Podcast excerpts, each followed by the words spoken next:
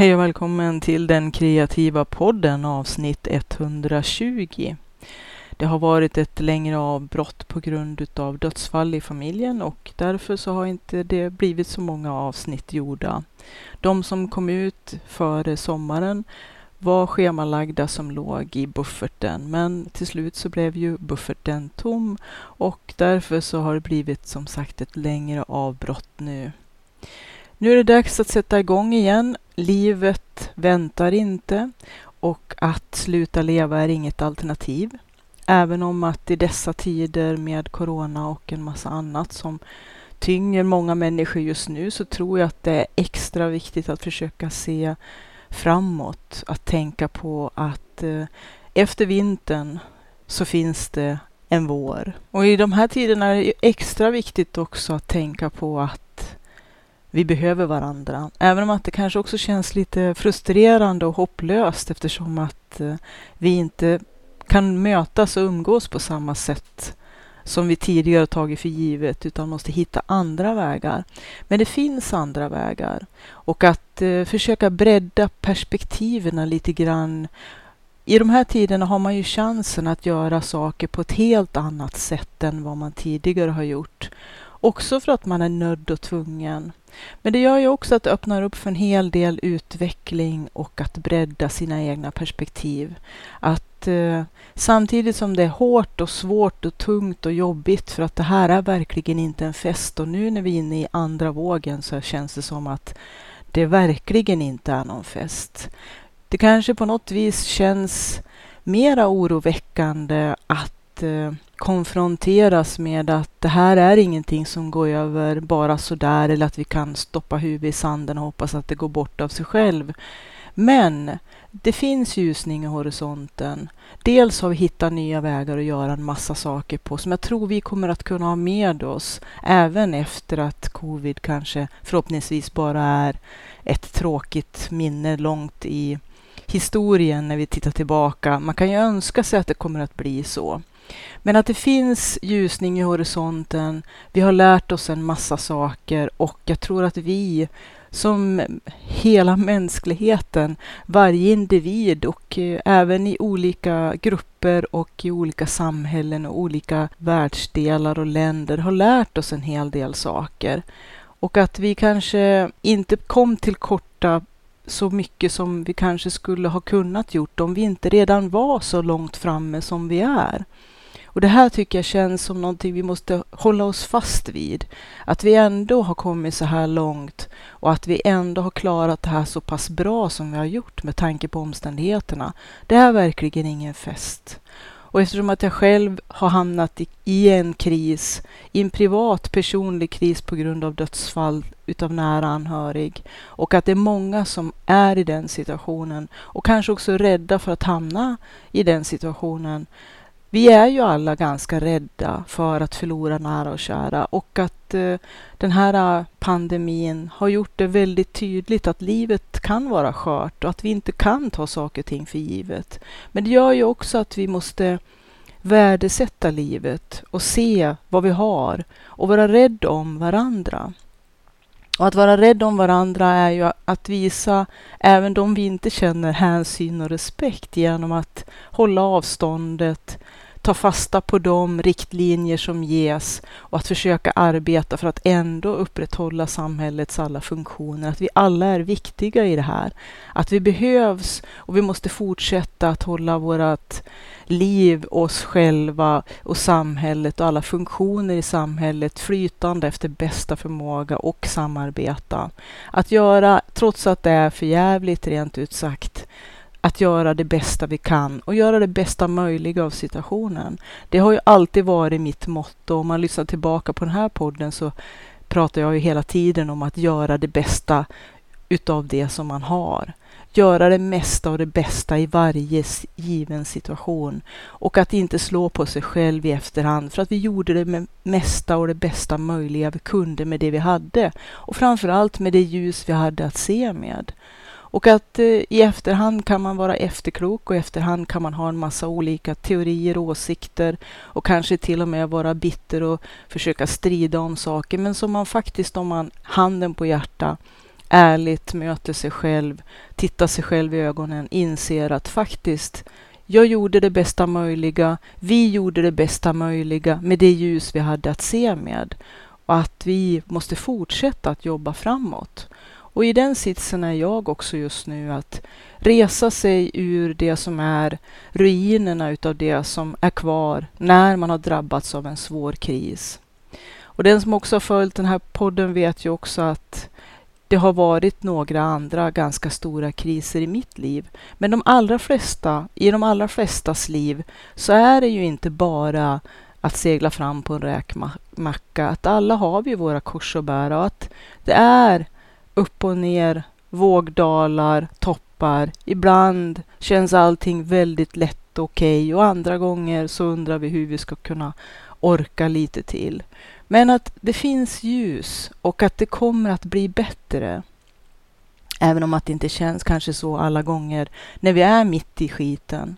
Men att det finns ljus, det finns ljusning och att nu håller man på att arbeta med vaccin och man har kommit ganska långt. Och att på kanske inte så jättelång sikt så kommer det att finnas ett fungerande vaccin. Och vi kanske kan eh, i viss mån gå tillbaka till det som vi en gång hade som normalt.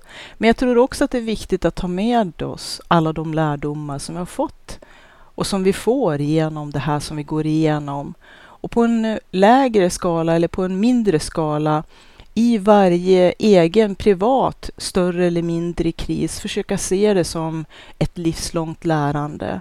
All kunskap som man samlar, all erfarenhet som man får är ju inte superrolig eller jättelätt eller trevlig alla gånger. Och de hårdaste läxorna är oftast de som kanske också, när man tittar i backspegeln långt senare, inser gjorde att man vidtog en massa förändringar som när man tittar tillbaka ser var jättenödvändiga och faktiskt aldrig kanske skulle ha kommit till stånd om vi inte hade blivit tvingade utav en kris. Och lite grann där är jag nu också, att det här är ingen fest. Det är fruktansvärt svårt att resa sig efter att en nära anhörig har dött. Någon som dog hastigt och väldigt oväntat och att man har varit i chock och trauma och att man har den första tiden bara kämpa för att överleva. Överleva och att försöka behålla sinnena i behåll helt enkelt. Och det är inte alldeles enkelt. Men efter en viss tid när man har processat sorgen och låtit sorgen och smärtan och känslorna få ta plats. Därför att det är inte farligt att känna saker. Det är inte farligt att vara rädd eller orolig eller ledsen eller gråta eller känna sorg eller känna att det är svårt. Och ibland kanske till och med brottas med meningslöshetskänslor. För det finns hjälp att få. Det finns andra människor runt omkring sig som man kan vända sig till. Det finns professionella. Och framför allt att försöka se lite grann utanför sig själv. Att ha distans, det låter väldigt svårt och det är faktiskt väldigt svårt också. Men ändå försöka att höja blicken och titta lite längre fram, även i de stunder när man känner att det absolut är helt omöjligt. Att se att det finns en ljusning längre fram.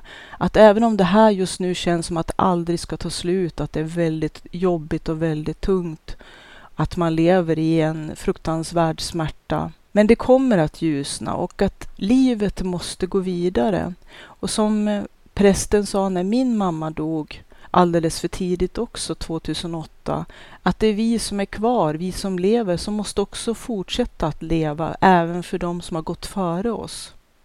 Att också leva för deras skull. Och vi alla har en väldigt viktig roll i det här. Att försöka vara så bra människor vi kan och göra våran del. Vi kan inte rädda alla och vi kan inte göra allt.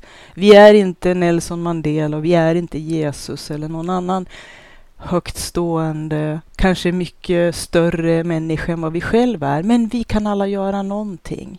Att alla kan göra någonting för någon annan. Att vi kan alla göra det lilla. Och om alla gör det lilla så blir det ganska mycket tillsammans. Som man brukar säga, ingen kan göra allt, men vi kan alla göra någonting. Och det är där som jag tänker att i det lilla måste alla försöka göra precis allt de kan för att föra saker och ting framåt och samtidigt också föra sig själva framåt. Att genom att hela tiden försöka blicka framåt, att vara en del i lösningen, att försöka hjälpa och peppa och vara en positiv kraft. Att höja och lyfta och hjälpa istället för att hela tiden bara muttra och vara sur och beklagande och bitter och skylla på allt och alla och kanske också hitta anledning att klanka ner på allt och alla och bara vara en neggande kraft. Att det är många som passar på att ventilera sitt personliga missnöje genom att nu få möjligheten att vara kritisk mot allt och alla och bara spy ut galla. Att det är dags att skärpa upp sig nu. Att det inte är läge att ta på sig den dubbelvirkade koftan, offerkoftan och sitta i ett hörn och tycka att alla borde faktiskt ta hänsyn till mig. Utan tänka, vad kan jag göra? Vad kan jag göra för andra? Och även om vi måste i första hand också se till att behålla vår egen hälsa intakt så mycket det är möjligt. För att vi kan ju inte hjälpa någon annan om vi själva har gått ner i gruset som jag brukar säga. Men Samtidigt att lyfta andra, att hjälpa andra är också en otroligt viktig och positiv kraft för att också, tror jag, både stärka sin egen mening med livet, sin egen livsvilja, sin egen livsglädje, men också tror jag att det är främjande för immuniteten. Att vi blir mycket starkare fysiskt och hälsomässigt också, att våran immunitet, att våran livsvilja, vår livsglädje så otroligt starkt kopplad med att det fysiska och psykiska hänger ihop. Jag menar, vi har ju psykosomatiska sjukdomar utav skäl. Att om inte vi mår bra i våran knopp och i våran kropp. Vi är ett system och hela systemet måste fungera hyggligt bra för våra balans och att de hjälper upp varandra, både kroppen och knoppen, när vi kan hitta den här balansen. En hygglig balans. Livet, verkligheten och allt runt omkring oss samarbetar inte alltid och saker och ting blir inte så som det var tänkt eller som det var planerat eller som vi hoppades. Men det finns liksom inte någon lösning i att sätta sig i ett hörn eller rulla ihop sig i fosterställning och hoppas på att någon ska inse hur synd det är om just oss. Utan det är lite grann utav att borsta av sig, resa sig och försöka se vad kan jag göra nu, just här. Vilken riktning ska jag ta? Att hur illa det än är så finns det alltid någonting, någon lösning, någonting att göra som kan förbättra situationen för mig lite grann. Och kan jag förbättra situationen lite grann och kommer till ett lite bättre ställe så kan jag därifrån ta ut en ny riktning, ett nytt steg som också kanske kommer att hjälpa upp lite grann. Och då när jag kommer dit när det har hjälpt upp mig lite grann ytterligare så finns det ytterligare en väg att ta. Att hela tiden försöka jobba sig steg för steg ur det här kanske just nu som alla upplever ett kollektivt jävla skitdike om man ska vara väldigt uppriktig. För det är inget roligt längre. Det har inte varit roligt från början men nu börjar det bli riktigt jävla jobbigt rent ut sagt. Och att eh, jag känner personligen att av någon märklig anledning så blev den här andra vågen så mycket jobbigare och så mycket mera läskig och otäck, vilket på något vis känns väldigt inte rationellt och ganska ologiskt på något sätt. För jag var inte omedveten om vad som hände eller hade kört huvudet i sanden. Jag var väldigt medveten från i princip dag ett vilken skit vi hade att göra med och eh, är faktiskt lite förvånad att det inte har hänt tidigare. Med tanke på att jag är historiskt intresserad och att pestens tid har ju kommit och gått. Och med tanke på hur intensivt och fruktansvärt frekvent och så många reser så, och har rest så otroligt mycket att människor nu i massor kan eh, förflytta sig mellan kontinenter något alldeles oerhört på ett och samma dygn så tycker jag att det är lite märkligt att det inte har hänt långt före. Men jag är tacksam för att det inte har det. Men däremot så måste vi ta det här med oss och lära oss någonting av läxan helt enkelt. Men hur det än är med den saken så hade jag inga som helst illusioner om att det inte skulle bli en andra våg. Jag var väldigt inställd på det. Och eh, när sommaren led mot sitt slut och det började gå mot höst så blev jag förvånad och tänkte att jag kanske har fel för en gångs skull. Att den andra vågen kanske var lite upphausad. Det kanske inte blir så himla hemskt som jag var ganska säker på. För att med tanke på hur det brukar bli på höstarna med alla vanliga sjukdomar med förkylningar och influenser och huvudlöss och sånt som, jag menar varje höst om man har barn så vet man ju vad, vad klockan är slagen när, när det har varit längre lov och speciellt på hösten. Då brukar ju precis allting explodera i den vägen så att, att inte den här pandemin skulle också göra det verkade ju oerhört ologiskt. Men det dröjde väldigt länge innan de faktiska signalerna eller tecknen eller tendenserna började visa sig, tyckte jag i alla fall. Och att eh, jag blev eh, som sagt lite grann lurad från början och trodde att jag kanske hade för en gångs skull haft fel. När det gäller negativa saker som jag har alltid brukat sagt att jag hatar att ha rätt så brukar jag tyvärr inte ha fel och det känns ju som att ibland önskar man i sådana sammanhang att man hade eller skulle kunna få fel någon gång.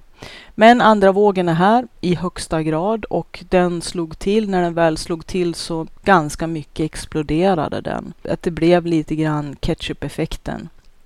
Först kom ingenting, sen kom ingenting och sen plötsligt då exploderade allting och allting kom på samma gång. Och det har blivit en hel del ganska hårda restriktioner regionalt på vissa större, i vissa större städer så har det ju blivit en hel del striktare tillfälliga regler för att försöka hämma den här utvecklingen, vilket är fullt rimligt. Och att eh, vi måste göra allt vad vi kan i de här tiderna för att försöka hämma utvecklingen och eh, kämpa tills att vi har ett fungerande vaccin som nu inte verkar vara så långt borta. Men att det ändå är väldigt viktigt att försöka göra precis allt vi kan. Att eh, leva klokt, fortsätta att göra allt efter de riktlinjer som ges efter allra bästa förmåga, att inte vara nonchalant eller tycka att det inte rör en själv bara för att man inte själv tror att man är i riskgrupp. För det, som det också har visat sig att den här sjukdomen är oerhört lömsk för den slår väldigt slumpmässigt också. Att även personer som man aldrig skulle ha kunnat trott skulle drabbas så svårt eller till och med dö har faktiskt gjort det. Sedan finns det en del som verkligen är i riskgrupp och det är de vi också måste visa mycket hänsyn till genom att göra allting rätt, även om vi själva inte tror att vi är i riskgrupp.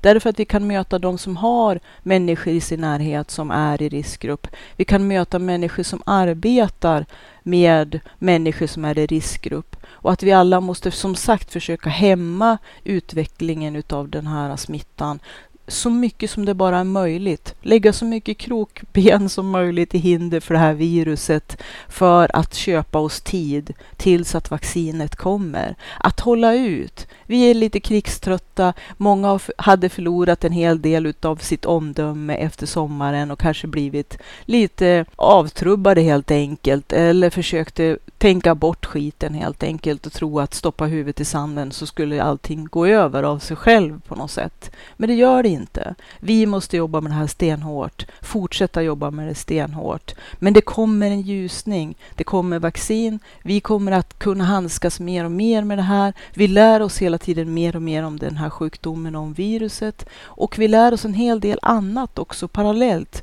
som vi är tvungna att lära oss för att göra livet så uthärdligt och fakt faktiskt få samhällsfunktioner och våra arbeten och vår ekonomi och allting att fungera ändå. Och jag tror att alla de här verktygen som vi nu har blivit mycket bättre på att använda, som vi redan hade, att vi hade förmånen av att ha så himla mycket redan klart. Och att om vi inte hade haft allt det här redan färdigt med internet och alla möjligheter att kommunicera och göra saker på distans och via online så skulle vi ha varit så mycket i sämre läge och kanske till och med nästan rökta än vad jämförelse med att det ändå trots allt så jävligt som det ändå har varit och så jävligt som det ändå är och så fruktansvärt som de som upplevt dödsfall nära omkring sig och de som lever med oro och som är i riskgrupper och så vidare.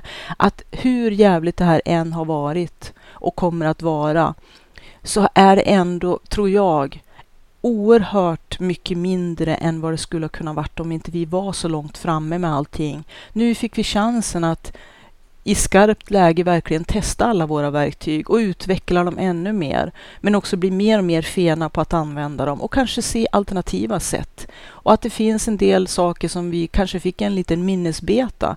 Att det här med miljöarbete att våran miljö har mått så mycket bättre utav att vi faktiskt var tvungna att göra saker och ting på ett helt annat sätt. Vi kanske inte kommer att helt och hållet sluta med saker och ting och vi kanske i viss mån kommer att återgå till vissa saker. Men jag hoppas och tror att vi kommer att ta med oss en hel del utav det vi har lärt oss nu. Gott och ont och kanske använda det till någonting som gör att våran framtid och det vi gör längre fram kommer att ha så mycket nytta utav det som vi har lärt oss nu på vägen. Allting är inte nattsvart och vi måste borsta av oss, resa oss, gå vidare, leva våra liv och göra det bästa möjliga utav det som vi kan. Och att eh, vi måste också leva för dem som har gått före oss. Att faktiskt, för deras skull, göra vårt allra bästa. Och vi är alla viktiga i det här arbetet. Vi har alla en roll. Liten eller stor spelar ingen roll. Vi måste göra alla det vi kan i det lilla och i det stora, att försöka vara en del i en framåtrörelse. Att vi måste jobba för att göra det här till det bästa möjliga vi kan med allt vad vi har, med det som vi har, för vi har faktiskt oerhört mycket. Och att vi har en hel del saker som vi ska vara oerhört tacksamma att vi faktiskt, faktiskt har. Och att värdera, att värdera oss själva och varandra. Att jag tror att många också som har tagit väldigt mycket av det här sociala och eh, beröringar, närhet till andra människor. Vi är flockdjur. Det är helt o möjligt att eh, inte inse att till och med jag och många med mig som är både introverta och vana att vara väldigt mycket själva, leva isolerat, för vi har arbeten som är ganska ensamma. Till och med vi har börjat känna av hur svårt det här har varit. Att eh, vi kanske inte tar varandra lika mycket för givet. Vi kanske kan också ta det med oss i våran ökade kunskap och erfarenhet att värdera andra människor. Det här nätverkandet, att vara en flock, att jobba för oss själva men också jobba för varandra, för andra. Att hjälpa och lyfta, att vara en del i en lösning, att vara en del i en framåtrörelse. Att även om det är litet och smått det vi gör, Oavsett om det handlar om att sopsortera och återvinna, att tänka på miljön, att installera solceller eller skaffa sig en hybridbil om man har råd med det. Men alla insatser, stort som litet, om det är att bara kanske finnas där för en enda annan människa, så är det stort och det är viktigt att varje enskild sak som vi kan göra är oerhört viktig och att vi måste alla försöka nu att bara, som man säger på engelska, hunker down and get through the winter. Att det lite grann är en ganska så tung tid oavsett pandemi. För mig i alla fall så har alltid hösten varit, sena hösten har alltid varit. Nu är det mörker, kyla och snö och att det är en tid innan man ser ljuset åter och att man kanske igen kan ana att det finns hopp om livet. Hösten och vintern är en svår tid, i alla fall för mig som behöver mycket ljus.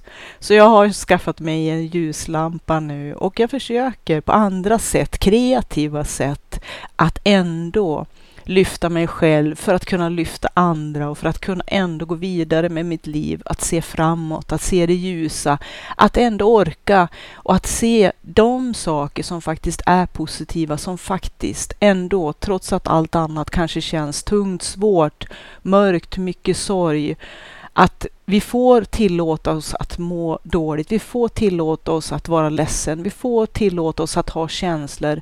Känslor är inte farliga. Det är okej okay att låta känslor och sorg och ledsamhet, det måste verka ut. Det måste få komma ut. Man måste få ventilera.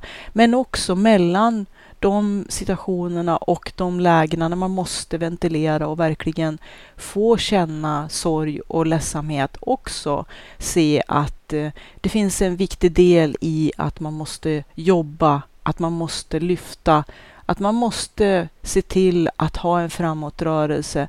Och kanske ibland, som jag gör just nu, mekaniskt göra allt arbete, mekaniskt göra en massa saker och som man säger på engelska, fake it till you make it. Att just nu känns det inte så himmelens käckt. Nu är det inte så himmelens lätt att bortse eller tränga bort alla de känslorna av sorg och ledsamhet som tränger en på, meningslöshetskänslor ibland. Att det är svårt att hitta modet och drivet och kraften och kanske se något ljus i tunneln. Men Fake it till you make it.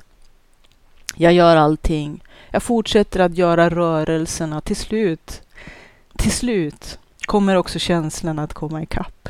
Nu är det hög tid att uh, jobba för en ljusnande framtid. Att i mellantiden under tiden det här pågår och när vi fortsätter att följa riktlinjerna, göra vårt allra bästa, varje enskild individ efter bästa förmåga och förstånd och att med största möjliga hänsyn och respekt till andra människor se till att tvätta händer, sprita av handtag på varuvagnar och varukorgar, hålla avståndet och så vidare att se till att undvika onödiga risker och onödiga kontakter som kan vara smittspridande. Att när vi kan undvika att resa, jobba så mycket hemifrån fastän att det kanske suger och en massa andra saker. Så mycket som möjligt försöka undvika och hämma smittspridningen. Göra allt det vi kan. Och under tiden, jobba på det som jag brukar säga till alla mina vänner när de är i kris, i andra kriser, separationer och vad det nu kan vara för någonting.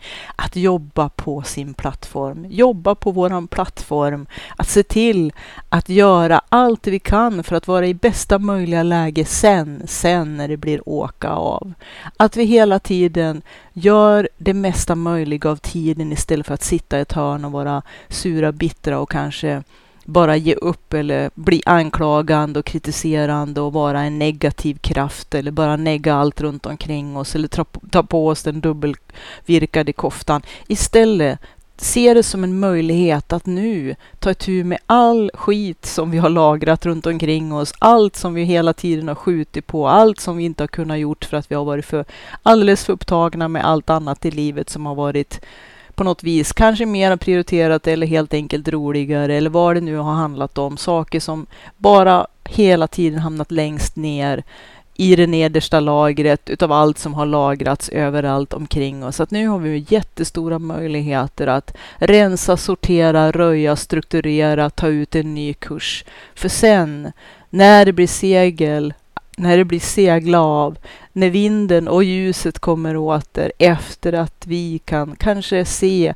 ett slut på det här. Och om vi inte ser ett slut, försöka förhålla oss till att vi måste fortsätta jobba på ett annorlunda sätt tills att vi kan hitta en fungerande väg framåt. Men att ta tillvara på den här tiden, det är ingen fest, det är inte kul. Men att vi ändå har möjlighet nu att ta itu med en hel del av det här gamla lagrade, de här kulturlagren som jag kallar det all den här dyngan som vi samlar och inte orkar helt enkelt deala eller rodda med för att vi hela tiden kan försöka bortse från den för att det är så mycket annat som pockar på vår uppmärksamhet.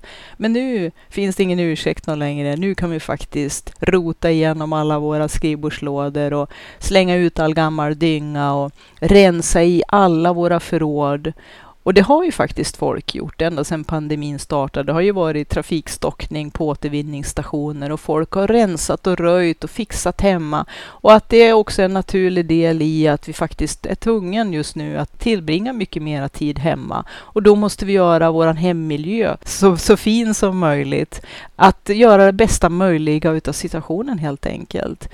Och att det samtidigt också kan vara en riktigt bra grej för vårt framtida liv. Att det blir en liten typ av vitamininjektion att rensa ut en massa gammal stagnerad skit som bara fått samla en massa och dessutom tynger vår energi väldigt mycket genom att vi hela tiden, trots att vi är väldigt duktiga på att förtränga att vi har all den här dyngan, att vi är duktiga på att förtränga den på ett vis, men våran hjärna hela tiden ändå har ett stort energisvinn på grund utav att alla de här trådarna till all den här upplagrade och samlade dyngan som vi har. Dekluttering säger man ju på engelska när man rensar i sin röra.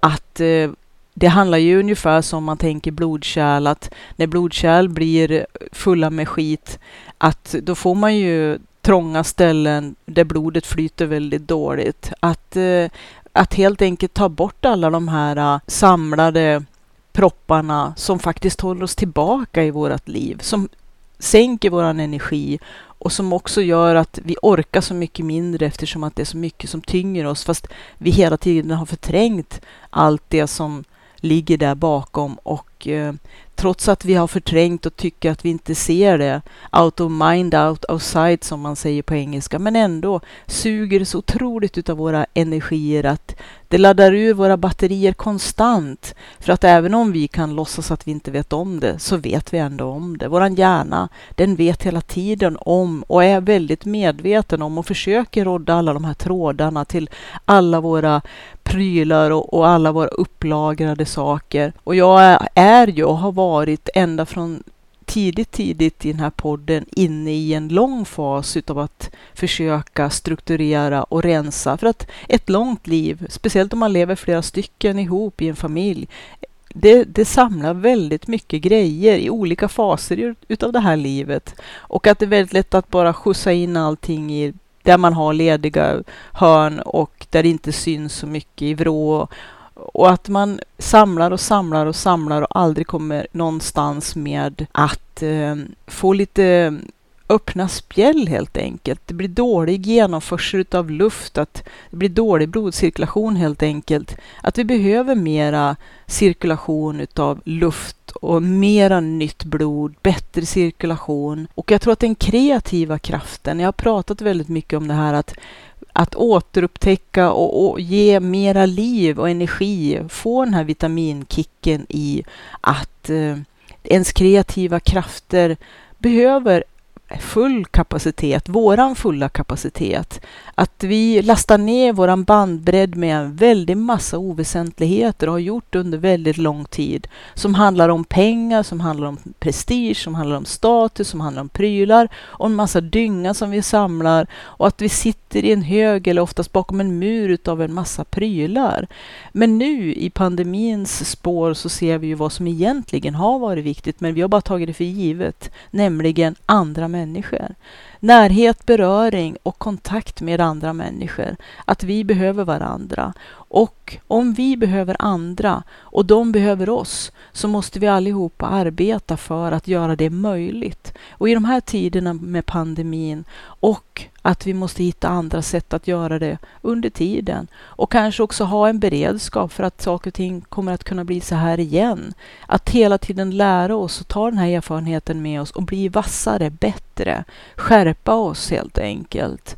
Men också se möjligheterna att på det personliga planet, privat, kunna också rensa upp och göra upp med gammal dynga helt enkelt. Det är dags att se saker och ting klart, vara klarsynt. Nu har ju våran pandemi den positiva delen av de här sakerna som har hänt, för det finns positiva och negativa delar. Man vill inte att människor ska dö och det är väldigt, väldigt oerhört kämpigt för alla som har drabbats hårt av den här krisen och vi kommer att fortsätta drabbas hårt av den här krisen. Det går inte att, att låtsas som att det är på något annat sätt. Men att vi också måste se de saker som har varit positiva som också är lite grann, tycker jag, ett wake-up call för hela mänskligheten.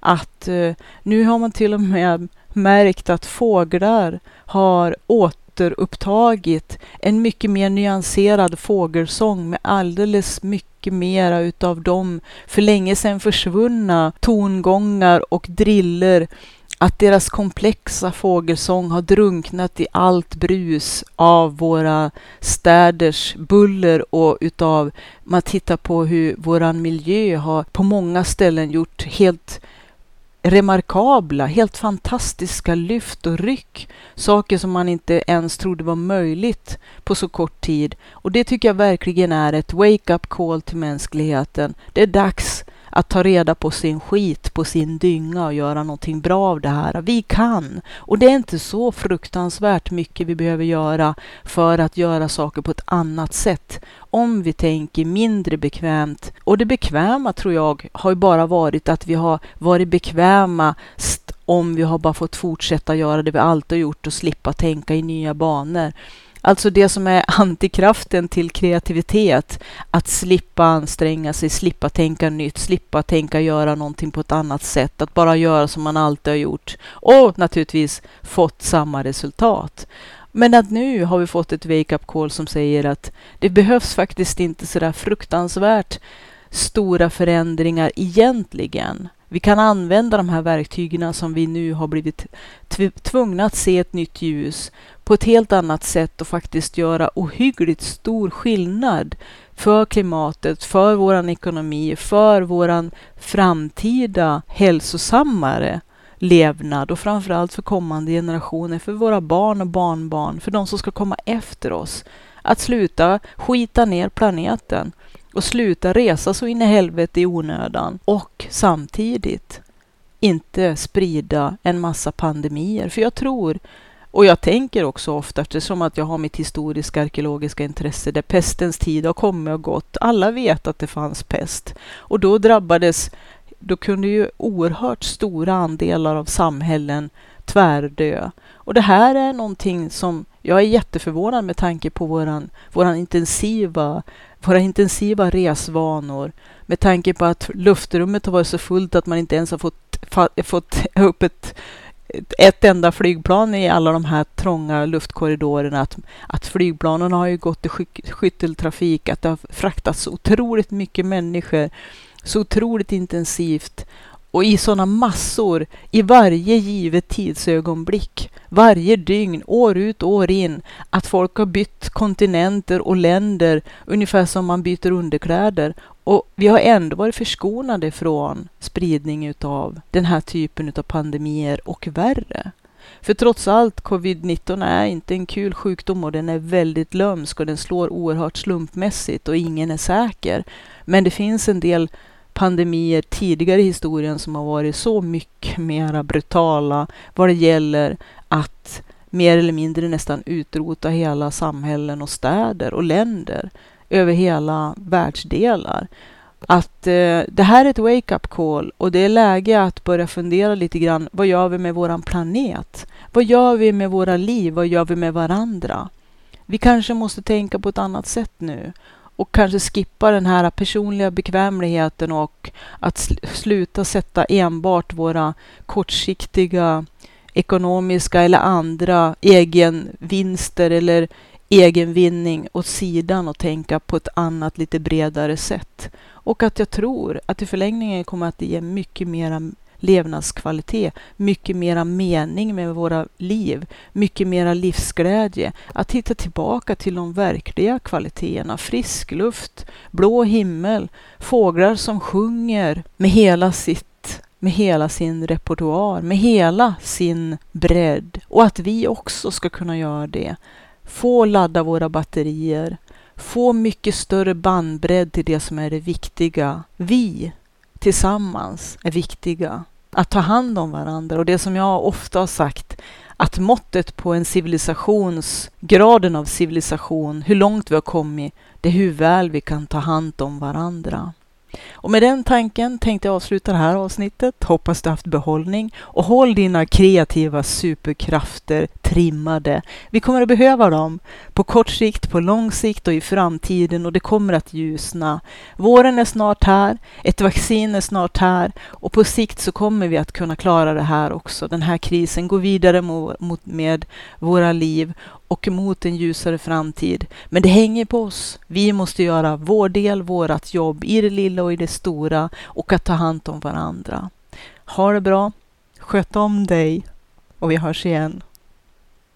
Du har lyssnat på Den kreativa podden avsnitt 120 med och av Katrin Siddharta Tangen. Om du har haft behållning kan du gärna gå in och titta på www.siddharta.se.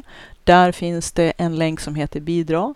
Du kan eh, sprida den här eh, podden. Du kan eh, bidra på andra sätt också. Du kan också hitta kontaktuppgifter och ge förslag på inslag eller saker du vill ska hamna i den här podden eller personer som du vill lyssna till. Jag tänker i framtiden ha mera utav intervjuer och andra personer hoppas jag i den här podden. På distans förstås, pandemisäkrat och klart och eh, ha det gott. Vi hörs igen.